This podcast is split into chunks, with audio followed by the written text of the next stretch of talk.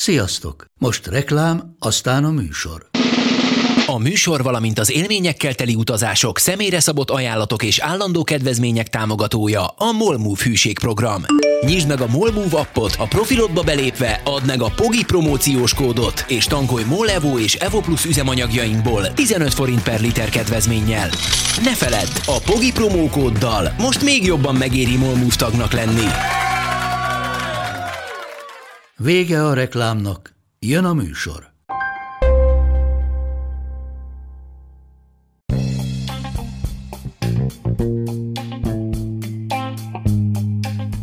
Ez itt a Pogi Podcast. Pogácsa Zoltán közgazdás, szociológus, politikai gazdaságtani podcastja a globális gazdaságról a klímaválság, az automatizáció, a digitális gazdaság, az egyenlőtlenségek és a posztdemokrácia korszakában.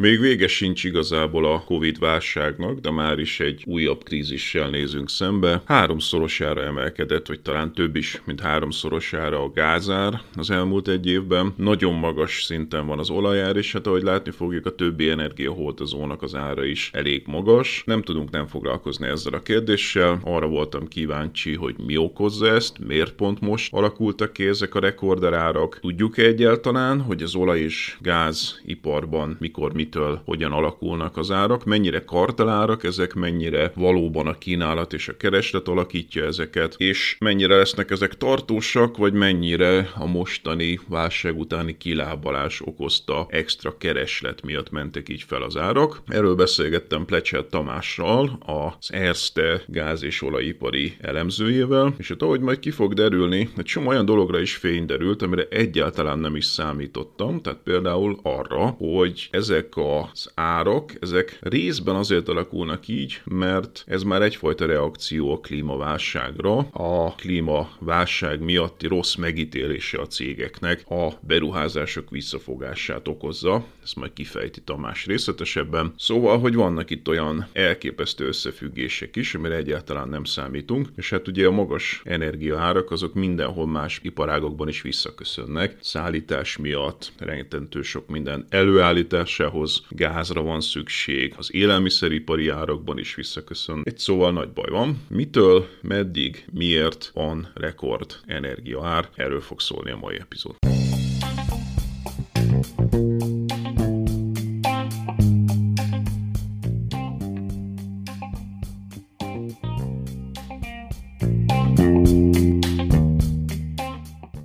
Beszélgetőtársam Fletcher Tamás, az Erste gáz és olajipari elemzője. Köszönöm szépen, Tamás, hogy elvállaltad ezt a beszélgetést. Köszönöm én is a lehetőséget.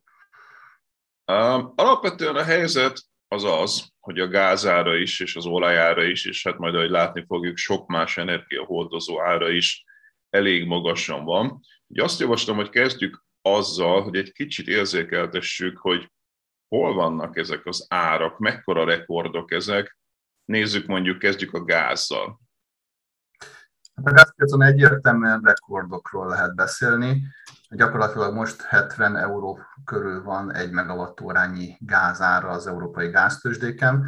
Ugye 2008 óta van ez a bizonyos TTF holland gáztősde, ami irányadó Európában, körülbelül az európai gázforgalom fele itt zajlik le, ennek a gáztősdének korábban voltak ennél magasabb árai, de azok jellemzően egy-egy ilyen úgynevezett ártüske volt, amikor hirtelen felépett egy olyan szituáció, ami miatt egy nagyon rövid időre, általában egy-két napra megemelkedtek az árak. Itt 2018-ban volt utoljára egy ilyen 100 euró per megawattórás tüske.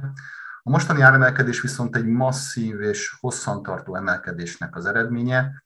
Azt lehet látni, hogy az elmúlt 15-20 évben tulajdonképpen egy olyan 30-35 euró per megawattóránál magasabb gázár nem volt a piacon, tehát ez a mostani 70 euró per megawattóra, ez gyakorlatilag a korábbi normál csúcsoknak a dupláját jelenti, tehát itt egyértelműen magasabb árakról és rendkívül magas szintekről beszélünk. Amikor azt mondtad, hogy egy hosszabb emelkedés, az persze csak azt jelenti, hogy pár hónapos, igaz? Tehát, hogy a tüskéhez képest, ami egy ilyen nyilván egy ilyen nagyon gyors megugrás, ahhoz képest pár hónap, tehát azért nem arról beszélünk, hogy évek óta emelkedik.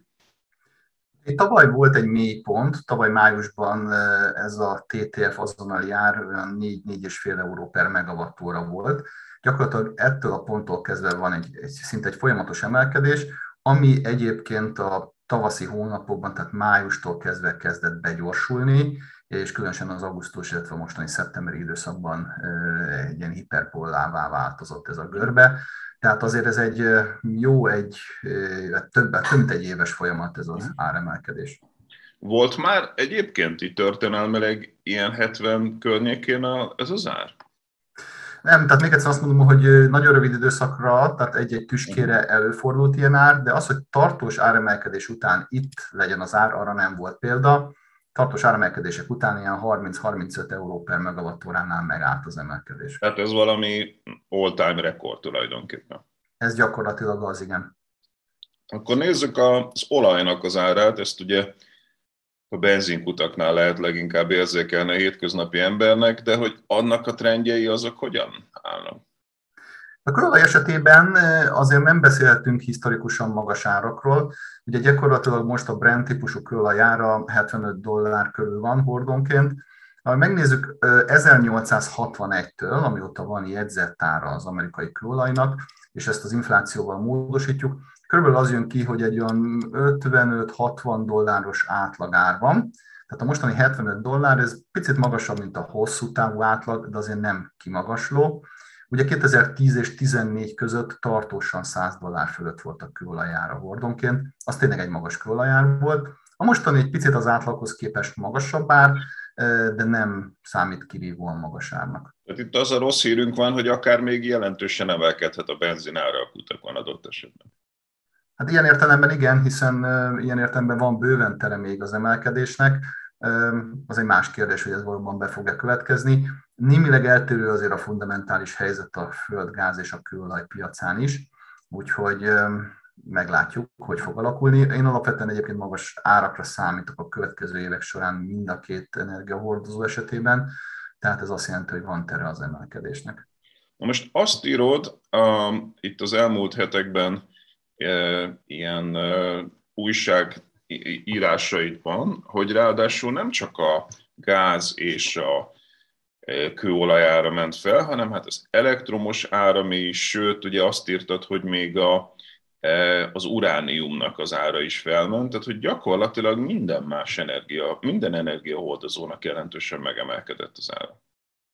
Igen, ez pontosan így van. Ugye ennek több oka is van. Talán a legfontosabb oka az az, hogy a Covid-ot követően sokkal gyorsabb a kilábalás, mint amire számított a piac, és ez egyébként magával hozza az energiahordozók áremelkedését is. E, tehát van egy erőteljes keresleti oldali oka a mostani emelkedésnek. A másik oka, én azt gondolom, hogy a kínálat. Tehát látszik az, hogy ki az elmúlt évtizedben, különösen 2013-14 után alapvetően egy alacsony e, áruidőszak jött. Ezek az energiahordozók ciklikus e, áralakulást követnek, ami azt jelenti, hogy általában van egy 5-7 évnyi alacsony áruidőszak, azt követi egy jóval magasabb áruidőszak. Nyilván ennek megvannak a közgazdaságtani okai, ugye alacsony árnál kevesebb, kisebb a beruházás, ez előbb-utóbb a kínálat elégtelenségéhez vezet, az pedig ugye elvezet a magas árakhoz, ami pedig hát ugye újraindítja a beruházási ciklust. Ugyanezt látjuk gyakorlatilag a teljes spektrumban, úgyhogy ennek a bőjtjét kezdjük el sajnos most érezni. Na pont erről szerettem volna veled beszélni igazából, mert ugye az egyik része ennek a dolognak ez világos. Tehát tavaly volt egy válság, az emberek eh, lockdownban voltak, sokkal kevesebbet utaztak, amúgy az iparszállítása is nyilván alacsonyabbak voltak, tehát az, hogy ott volt egy eh, keresleti csökkenés, azt világosan értjük, itt most újraindítják a gazdaságot, tehát a keresleti oldalon van egy hatalmas emelkedés, tehát tulajdonképpen akkor ez a része egy egyszeri soknak eh, felfogható, vagy úgy fogalmaznék, hogy egy kétszeri soknak, hiszen egyszer az egy sok, hogy csökken a kereslet, majd utána az újraindítással egy második sok, amikor újraindul. Tehát ez viszont nekem nem tűnik nagyon másnak, mint egy átmeneti jelenségnek, egy eh, külső ok, egy externália ezt okozta, túl leszünk rajta, és visszaáll a dolog. Ez a része szerintem relatíve kezelhető, nem? Vagy hogy legalábbis átmeneti? Átmeneti része az igen. Általában minden ilyen soknak, vagy minden ilyen ciklusnak szokott lenni egy rövid távú kiváltóka, de azért van a, a mélyen, van egy komolyabb ciklus, és én azt gondolom, hogy a komolyabb ciklusnak most kezdünk ugye a felfelé ívelő szakaszán lenni. Nagyon jó lehet látni különben, hogy hogyan alakultak például az oda- és gázipari beruházások. Ezeknek a csúcsa 2014-ben volt, közel 800 milliárd dollár ment ebben az évben olaj- és gázkutatásra.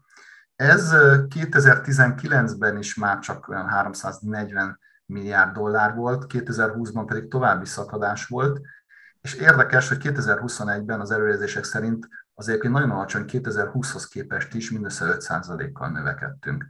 Tehát látszik az, hogy az utóbbi 6-7 évben egy komoly csökkenés volt az olaj- és gázipari beruházásokban, ami hát tulajdonképpen ahhoz vezetett, hogy gyakorlatilag mára elégtelen lett a kínálat, különösen földgázban, ahol egyébként a kereslet növekedés sokkal erőteljesebb, mint a kőolaj esetében.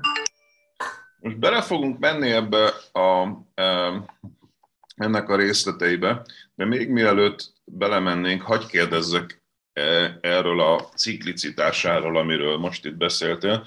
Um, ugye azt mondod, hogy ennek keresleti kínálati okai vannak. Én azt nem értettem soha ezzel kapcsolatosan, hogy hát, hogyha megnézzük a keresleti oldalát, akkor ugye itt arról beszélünk most már évtizedek óta, hogy a világ gazdaság jelentős részében van egy középosztályosodás. Tehát Kínában 800 millió ember eh, került a középosztályba, de Indiában is, Oroszországban, egy bizonyos ideig még Brazíliában, Dél-Afrikában, tehát a BRIC országokban általában, de máshol is eh, iszonyatosan sok ember tulajdonképpen elkezdett úgy élni, mint az első világ, ami azt sugalja nekem, hogy hát itt alapvetően nincsen csökkenés a keresleti oldalon, hanem egy folyamatos növekedés van a keresleti oldalon, hiszen e, a globális fogyasztás az folyamatosan nő.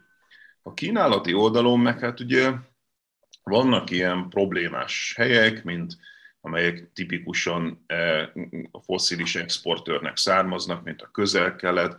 Hát ott jobbá nem vált a helyzet, tehát Egyre több országban van háború, ugye most látjuk, hogy Afganisztán is nem stabilizálódott, de hát Irak, ugye az iráni konfliktus sem szokott enyhülni, Venezuela sem szokott úgy rendbe jönni, Nigéria sem szokott úgy rendbe jönni, alapvetően Oroszországban sincs nagy változás. Én azt nem értem, hogyha alapvetően a keresleti oldalon folyamatosan nő a kereslet. A kínálati oldalon meg hát minimum stabilitásról beszélhetünk, de rosszabb esetben én azt gondolom, hogy még a, a kínálati oldalnak a szűküléséről is, akkor miért van itt egy ciklicitás? Miért nem az van, hogy folyamatosan megy felfelé az energiahordozók ára? Több dolog változott itt az elmúlt húsz évben ebben a, ebben a játszmában. Talán a legfontosabb az, hogy 2000-től kezdve, de különösen 2010-től volt egy nagy felfutás, megjelent az amerikai pala gáz és pala olaj termelés, ami teljesen felborította ezt a képet.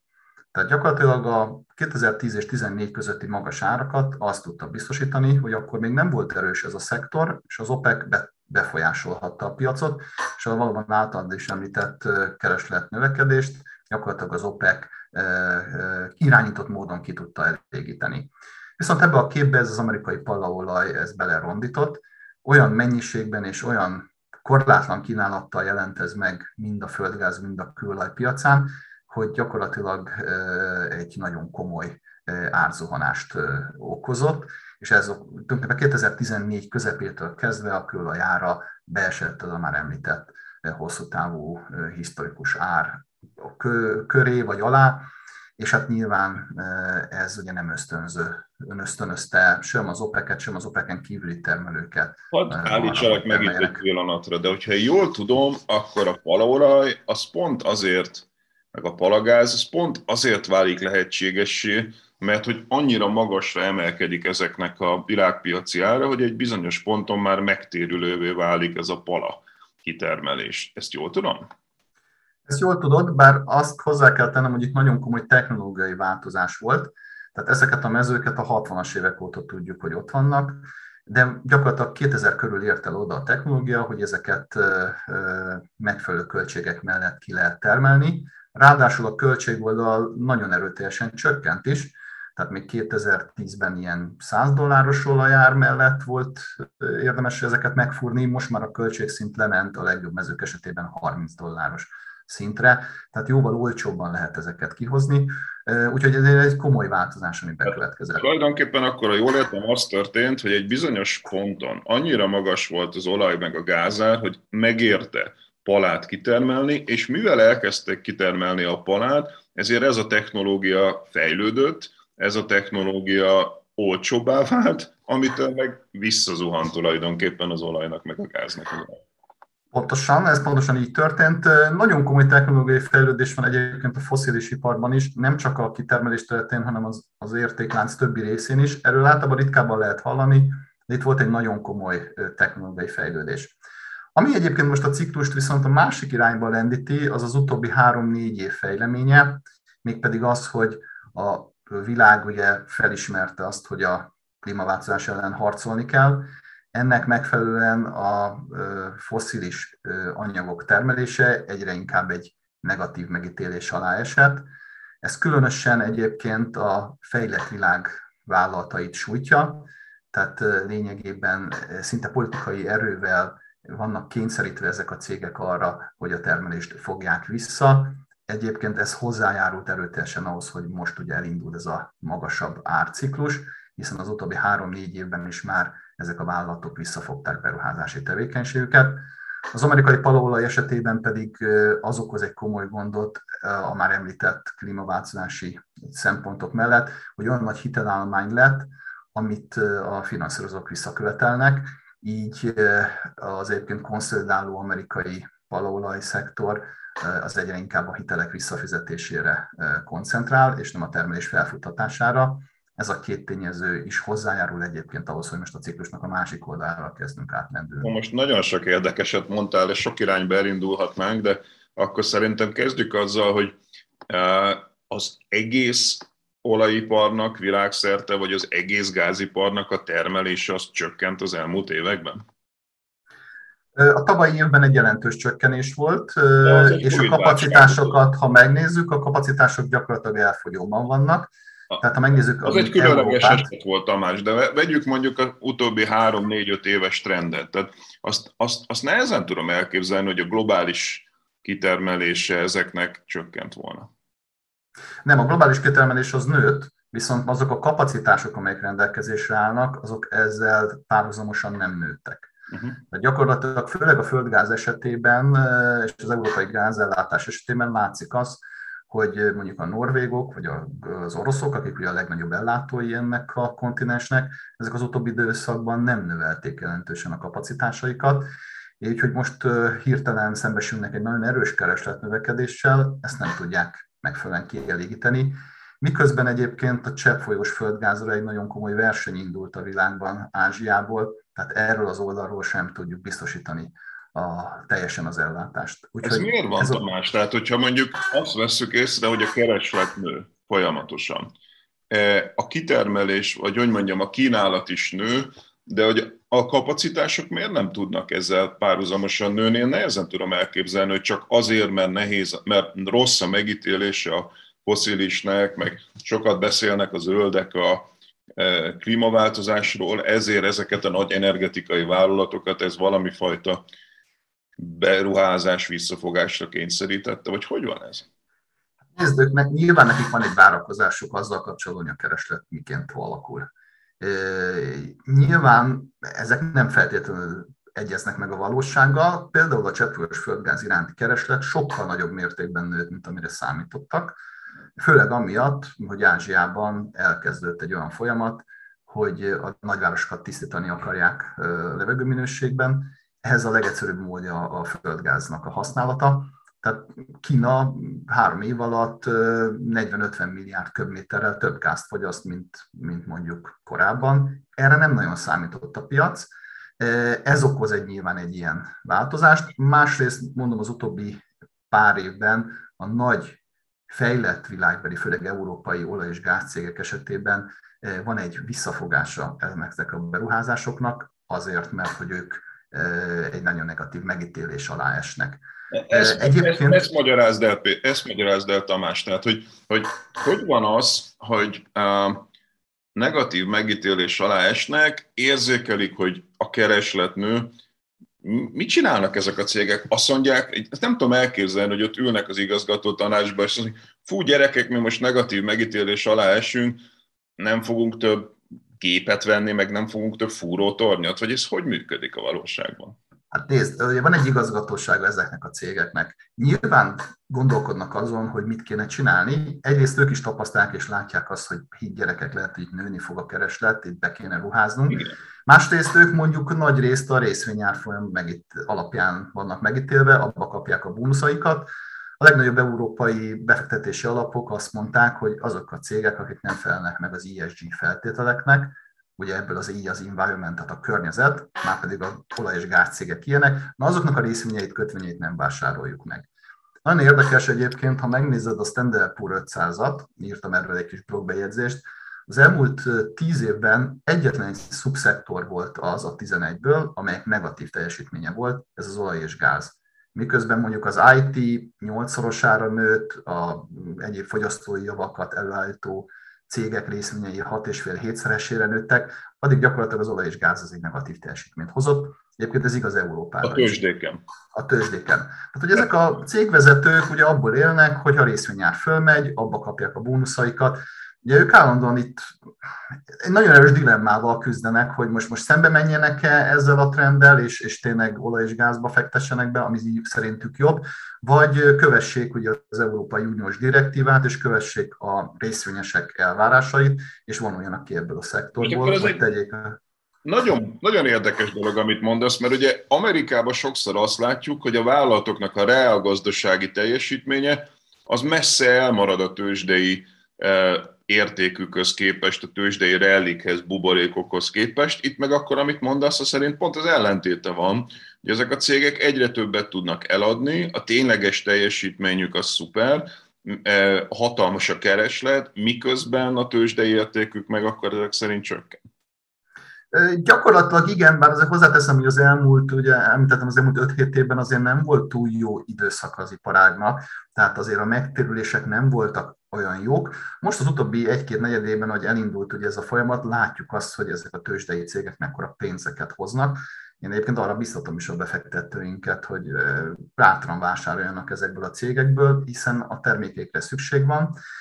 Még azzal együtt is, hogy valószínűleg szabályozói oldalon nyilván különböző csapások fogják őket érni, mondjuk CO2 adó formájában, környezetvédelmi adó formájában, vagy olyan szabályozás által, ami rákényszerít őket arra, hogy ebbe a bizonyos zöld forradalomban részt vegyenek, amelyeknél a megtérülések igencsak kérdésesek hiszen nagyon sok esetben gyakorlatilag ugyanazt a terméket fogják ellátani egy zöld úton, ami egy lényegesen drágább folyamat.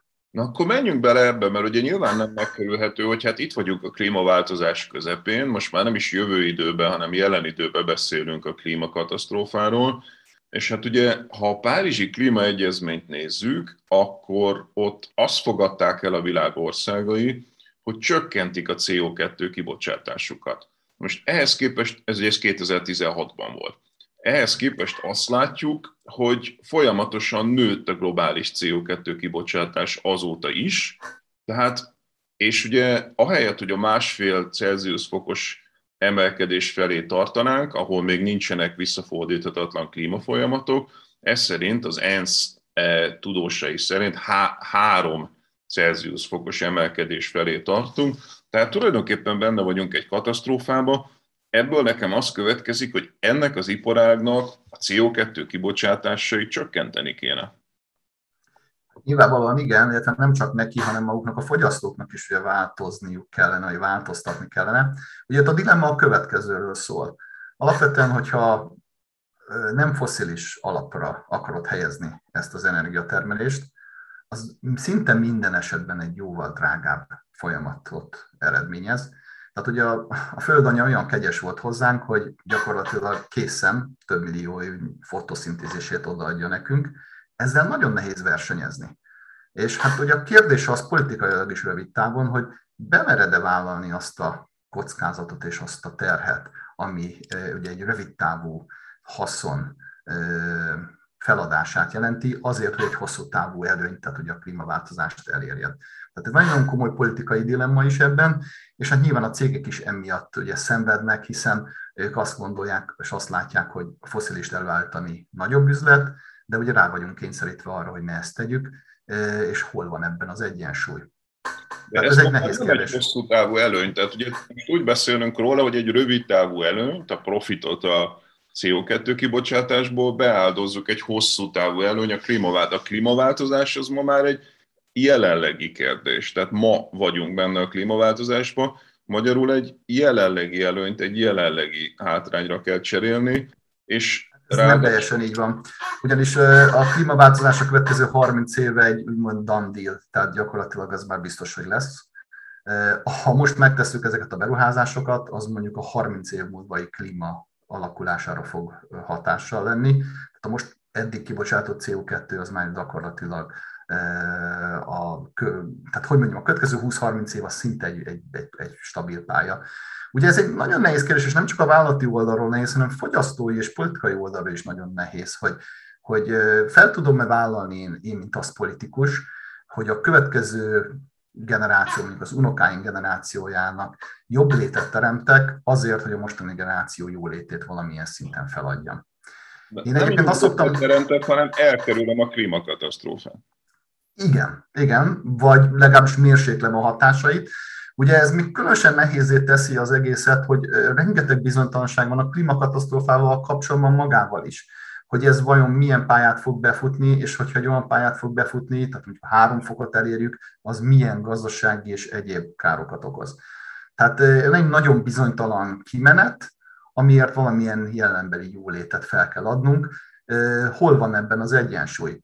Ami még izgalmasabbá teszi az egész ügyet, hogy ezt globálisan kéne megcsinálni. Tehát ha mi európaiak, akik egyébként éllovasai vagyunk ennek a folyamatnak, mi ugye pedás tanulóként megtesszük ezt, miközben Kína vagy az első államok nem teszi meg, gyakorlatilag a saját jólétünket áldozzuk fel azért, ami nem fog bekövetkezni. Tehát ott nincs Igen, de hogy erre azt szoktam mondani, hogy attól, mert ha én nem árulnék drogot az iskola előtt, akkor oda jönne egy másik drogárus árulni, ettől én még nem fogok drogot, drogot árulni az iskola előtt. Nyilván én azt gondolom, hogy ez egy nagyon jó dolog, hogy Európa egyébként ebben él tanuló, amit én egyébként hiányolok ebbe az egész játszmában, egyfajta mm, szakmai gondolkodás. Sajnos az egész kérdés átpolitizálódott, és hát ugyanúgy, ahogy látjuk mondjuk a Covid krízisnél is, ez az átpolitizálódás szerintem rengeteg kárt okoz. Én azt gondolom, hogy a mostani európai helyzet, ami picit súlyosabb energetikailag, mint egyébként a világ többi részén, az részben ebben a, ennek az átgondolatlan átalakításnak köszönhető. Beszéljünk erről, mert ugye az, hogy átpolitizálódott, tehát azért ez alapvetően egy politikai kérdés. Tehát, hogyha azt nézzük, hogy ki tud változtatni ezen, a, nyilván maga a, a, a kitermelő, a kínálati oldalnak nem érdeke változtatni ezen. A keresleti oldal nem nagyon tud változtatni rajta, mert ha úgy van berendezve az életem, mint fogyasztónak, hogy alapvetően muszáj autóval eljussak valahova, mert mondjuk Amerikában nincs tömegközlekedés, akkor ő nem nagyon tud változtatni ezen a dolgon. Ha úgy van berendezve az energetikai rendszer egy országnak, hogy az rá van állítva gázra, a közlekedése olajra, akkor ott a fogyasztónak nagyon-nagyon kevés mozgástere van. Tehát alapvetően az egyetlen valaki, akinek mozgástere van, az a szabályozó, és innentől fogva ez masszívan politikai kérdés. Tehát én nem gondolom, hogy ez átpolitizálódna, ez egy, ez egy politikai kérdés, nem Tamás? Nyilván az is, de én azt gondolom, hogy azért van felelőssége mind a fogyasztónak, mind pedig természetesen az ipari oldalnak is, vagy a vállalati oldalnak is. Tehát azért nagyon sok, és egy nagyon nagy kérdés, hogy hol, melyik oldalról jöjjön ez a változás. Mert ugye láthatjuk azt is, hogy a fogyasztói oldalról is, ha komoly változás jön, akkor az visszahat, de hát nyilván a vállalatoknak is ebben változtatni kellene. Én inkább azt gondolom, hogy kellene valami párbeszéd és valami értelmes gondolkodás ebben, az nem egy jó irány, amit például látunk Németországban, én szerintem, hogy kikiáltjuk ugye az atomenergiát bűnösnek, kikiáltjuk a szénipart is bűnösnek, masszívan elkezdünk ellene harcot vívni, majd hirtelen oda jutunk, hogy gyerekek, itt energiahiány van, mert egyetlen egy láb maradt, az a földgáz, földgázban most éppen nincsen elég. Szóval, jó, ez azért van, mert nő a Kína, mert nő a, mert nő a gazdaság. Tehát, hogy ameddig nő a gazdaság, addig nyilvánvalóan ez a helyzet elő fog állni. Tehát nem az a probléma, hogy kikiáltjuk bűnösnek a szénipart, hiszen az nem kérdés, hogy a szén az elképesztően szennyező. Nem az a probléma, hogy kikiáltjuk bűnösnek az atomenergiát, hiszen rengeteg megoldatlan elhelyezési biztonsági probléma van, hanem az a probléma, hogy egy növekvő gazdaság mellett képtelenség ezt a problémát kezelni, mert képzeljük el ezt ad infinitum a jövőbe, ha nő a gazdaság, akkor folyamatosan nő, nőni fog a CO2 kibocsátás. Növekvő gazdaság mellett nincs válasz erre a, erre a problémára. Azért hozzáteszem, hogy egy bizonyos GDP fölött már a gazdasági növekedés nem hozza az energiafogyasztásnak a növekedését, és egyébként én azt hiszem, hogy a fogyasztásnak egy jó része valószínűleg egy pazarló fogyasztás, tehát lehetne csökkenteni is. Egyébként Európában például 2005 óta az üzemanyagfogyasztás csökken, a földgázfogyasztás most főleg azért nő, mert gyakorlatilag ezzel pótoljuk a kieső atomenergiát, illetve a kieső szénenergiát.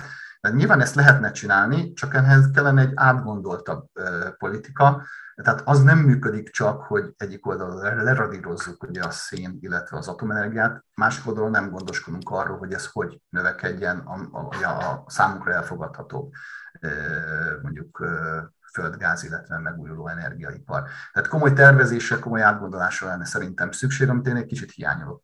Most arra, amit mondasz, hogy Európában bizonyos gazdasági fejlettség fölött csökkenhet adott esetben a CO2 kibocsátás.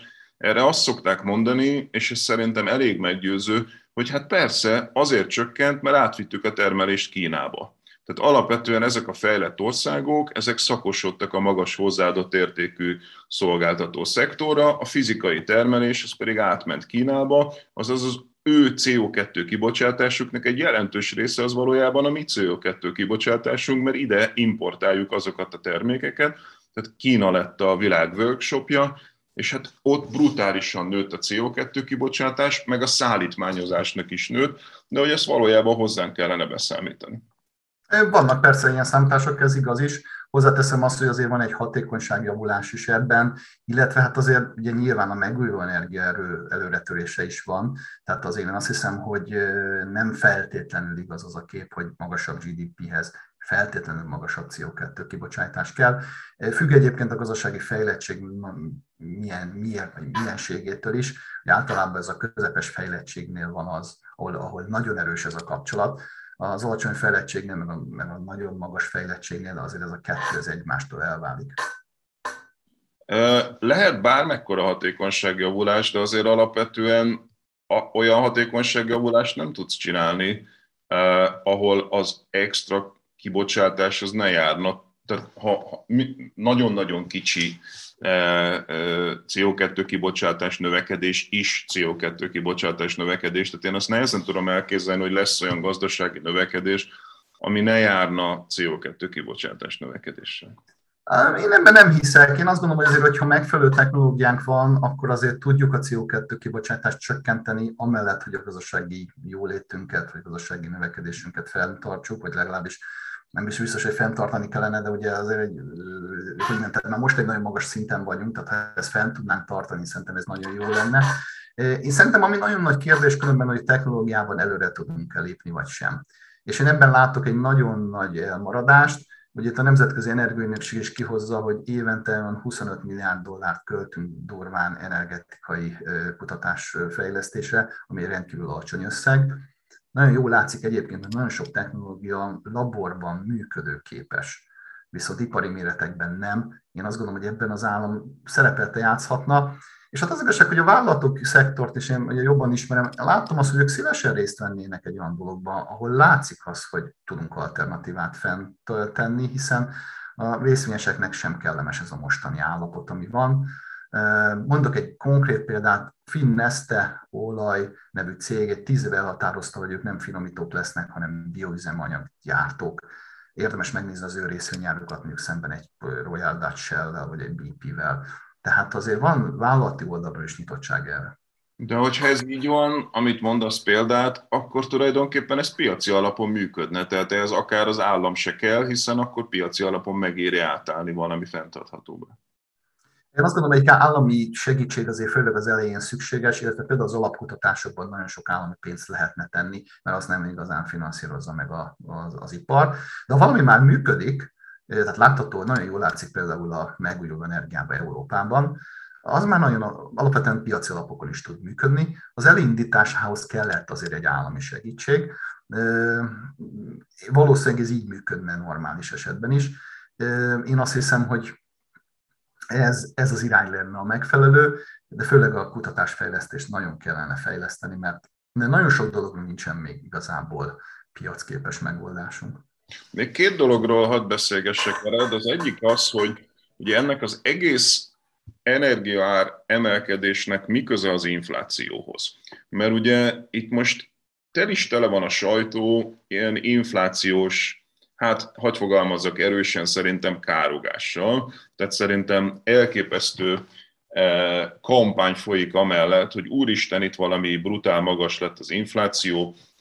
Valójában miről beszélünk? Arról beszélünk, hogy 3-4 százalékos inflációs ráták vannak, Őszintén szólva az én véleményem szerint ez nem egy dráma, de e, és nyilvánvalóan egy válság után, amikor elindul egy gazdaság, nyitnak, újraindul a gazdaság, akkor szinte várható, hogy egy, egy, egy megugrás lesz az inflációban.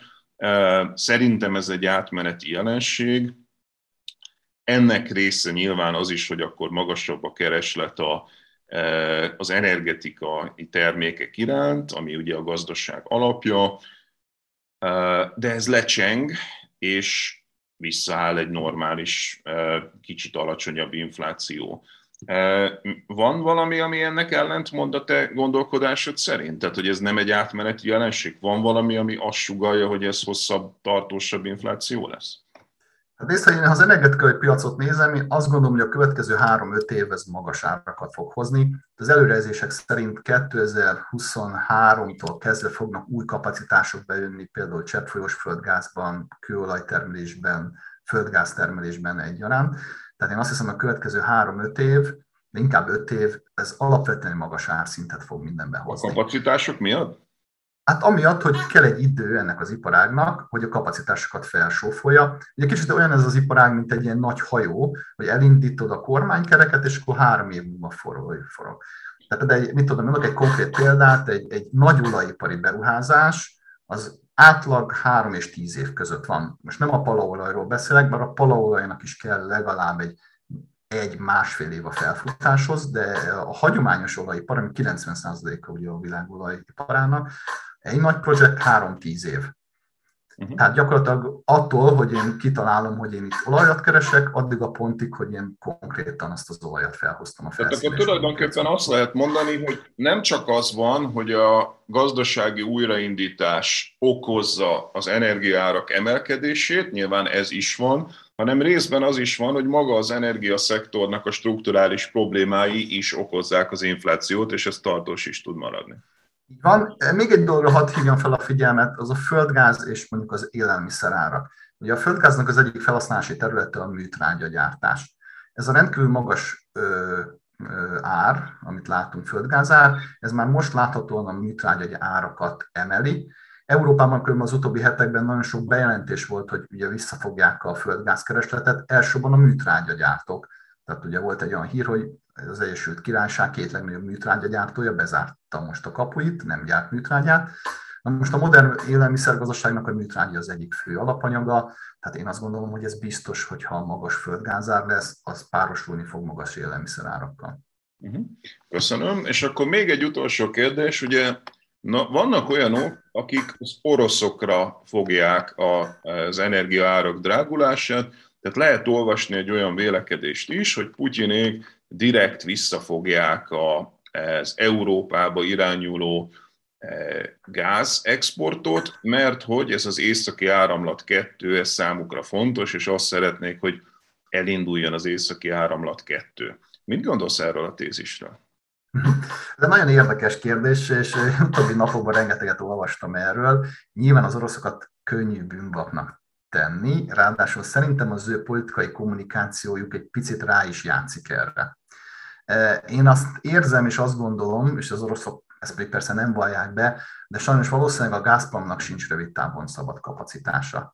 És ez e, okozza ezt a szituációt. Én azt gondolom, hogy az oroszok örömmel adnának 70 euró per megawattóra mellett többletgázt. Ők egyébként az összes szerződéses kötelezettségüknek eleget tesznek, amit most viszont tesznek a fennmaradó gázukkal, egyrészt próbálják a hazai tárolóikat feltörteni, ez egy kicsi, 70 milliárd köbméterről beszélünk, és úgy néz ki, hogy afölött viszont már nincsen gázuk. Tehát én azt gondolom, hogy ők szívesen adnának el. Én nem hiszem, hogy ők szándékosan tennék ezt, Hozzáteszem azért, hogy a kommunikációban egy picit erre rájátszanak, mert valószínűleg a meglevő pánikot ez egy kicsit erősítik, és ilyen szempontból én szerintem bűnösök, vagy mondjam, szóval ők felelősek ezért. Másik oldalról viszont azt gondolom, hogy a fő probléma az az, hogy nekik sincsen gázuk. Az északi áramlatra szükség van? Az északi áramlat egy nagy nehéz kérdés. Ugye a probléma az az, hogy a tradicionális útvonalai az orosz gáznak, ezek különböző politikai és egyébként közgazdasági okokból is egyre inkább használhatatlanok. Az oroszok szeretnék ezeket a kockázatokat csökkenteni, és szeretnék azt, hogyha az útvonalakat ők tudnák kontrollálni. Ezért építették ki az északáramlat egyet, kettőt, illetve a mostani déli gázfolyosót. Tulajdonképpen ez a három, ez elegendő kapacitással bír, hogy az oroszok elhagyják a gázt Európában. Nyilván egyébként mindenkinek sokkal jobb lett volna a hagyományos útvonalakat használni, de hát sajnos az a világnak egy tragédiája, hogy Ukrajna 30 év alatt nem lett egy épkézlábország. Az oroszokat nem engedik be nyilván a ukrán gázvezetékrendszerbe, az Európai Unió 20-30 milliárd dollárt nem akar adni egy korrupt Ukrajnának, Ukrajna meg sajnos nem tudta magát úgy rendbe rakni, hogy egy megbízható partner legyen ebben a kérdésben.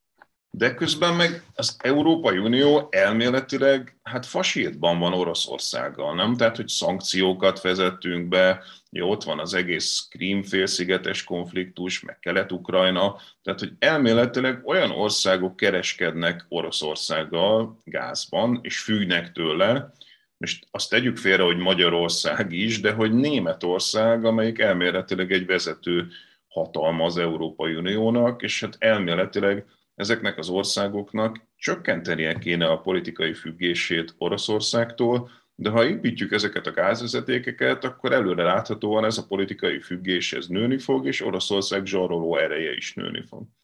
Igen, de azért ez kettős oldalú. Tehát az oroszoknak is van földgázuk, és ezzel a földgázzal mit tudnak kezdeni mást, mint hogy nekünk eladják. Jó, annak el Kínának is valamennyit, de az még mindig csak az egy ötöde, egy hatoda az európai exportnak. Oroszország ebből él, olaj és gáz eladásból alapvetően, tehát gyakorlatilag nekik ezt a gázt el kell valakinek adni. ez legyen az Másul, ő problémájuk, Tamás. E, lehet, csak a helyzet az, hogy nekünk a legolcsóbb forrás még mindig az ő e, forrásuk. Tehát Európának ugye Oroszország a legolcsóbb forrása, Oroszországnak pedig a legjobb piaca Európa, és egyetlen igazi komoly piaca Európa. Ráadásul ez technológiai olyan ez a dolog, hogyha egyszer megcsinálsz egy gázberuházást, azt nem lehet csak úgy, mint egy csapot elkap, lekapcsolni. Azzal gyakorlatilag veszélyezteted magát a megtérülést, meg veszélyezteted azt is, hogy mondjuk a gáznyomás lecsökken, és az egész bányát újra fúrhatod. Tehát ez egy kettős függés. Különben én az én olvasatomban az utóbbi öt évben Európa pozíciója javult, mert hogy például a cseppfolyós földgázban volt egy forradalom, és ebből ugye vehetünk pluszba. Most egy picit megint kezd az inga kilengeni a másik oldalra, ahogy ugye a magas olaj- és gázárok beléptek, mert hogy ugye hirtelen az egész világon egy picit rájöttünk, hogy kevés ezekből a kapacitás a meglevő kereslet mellé.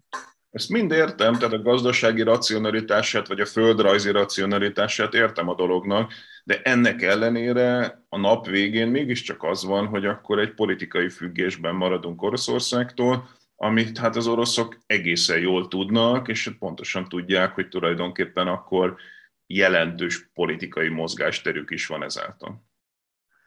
Nyilván, de én azt gondolom, hogy ez egy kettős függés. Ráadásul, hogyha mi okosak vagyunk, és ki tudunk találni olyan energiaforrást, hogy ami mondjuk saját erőből van, akkor azért ez az orosz pozíció ez jelentősen romolhat.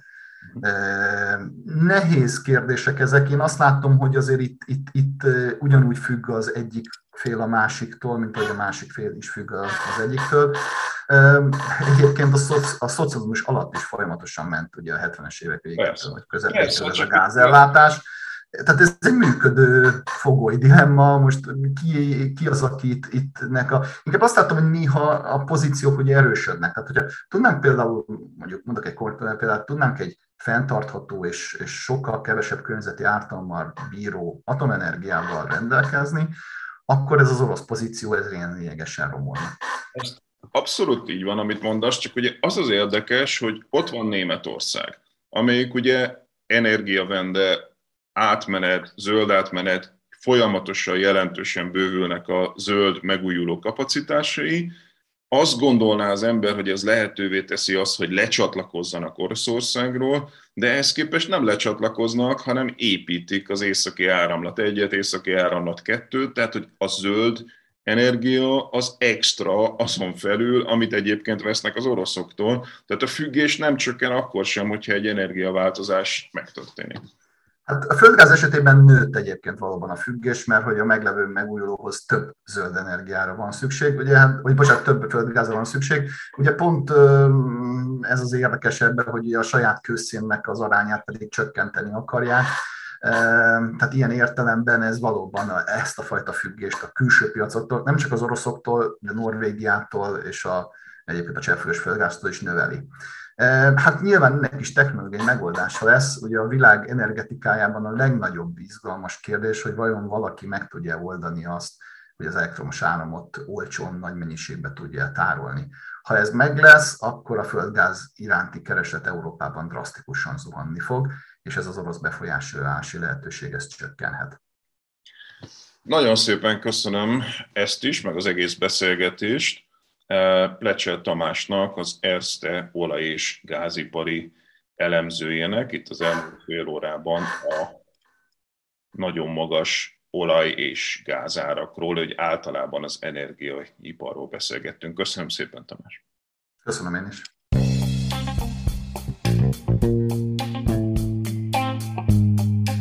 Ez volt ma a Pogi Podcast. Ha vitába szállnál az elhangzottakkal, vagy témát javasolnál, keresd a Pogi blog oldalt a Facebookon. Ha támogatnád a podcastot, azt a www.patreon.com per Pogi Podcast oldalon teheted meg. Köszönjük!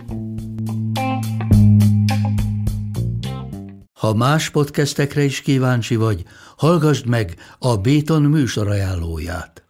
El tudod képzelni, hogy a podcastet, amit éppen most hallgattál, fél év múlva már a mesterséges intelligencia generálja? Mi sem. De ha érdekel, eljött már a gépek lázadása. Hallgass bele az Embertelen podcastbe. Orsós Lajos vagyok, a műsor házigazdája. Egyelőre még élőben. Egyelőre. Fedezzük fel együtt, hogyan ismerkedik, randizik, mesél és vitatkozik Betty és Péter, két teljesen mesterséges intelligencia. Lajos, a podcast címét mond még egyszer, Léci. Oké. Okay. Embertelen podcast.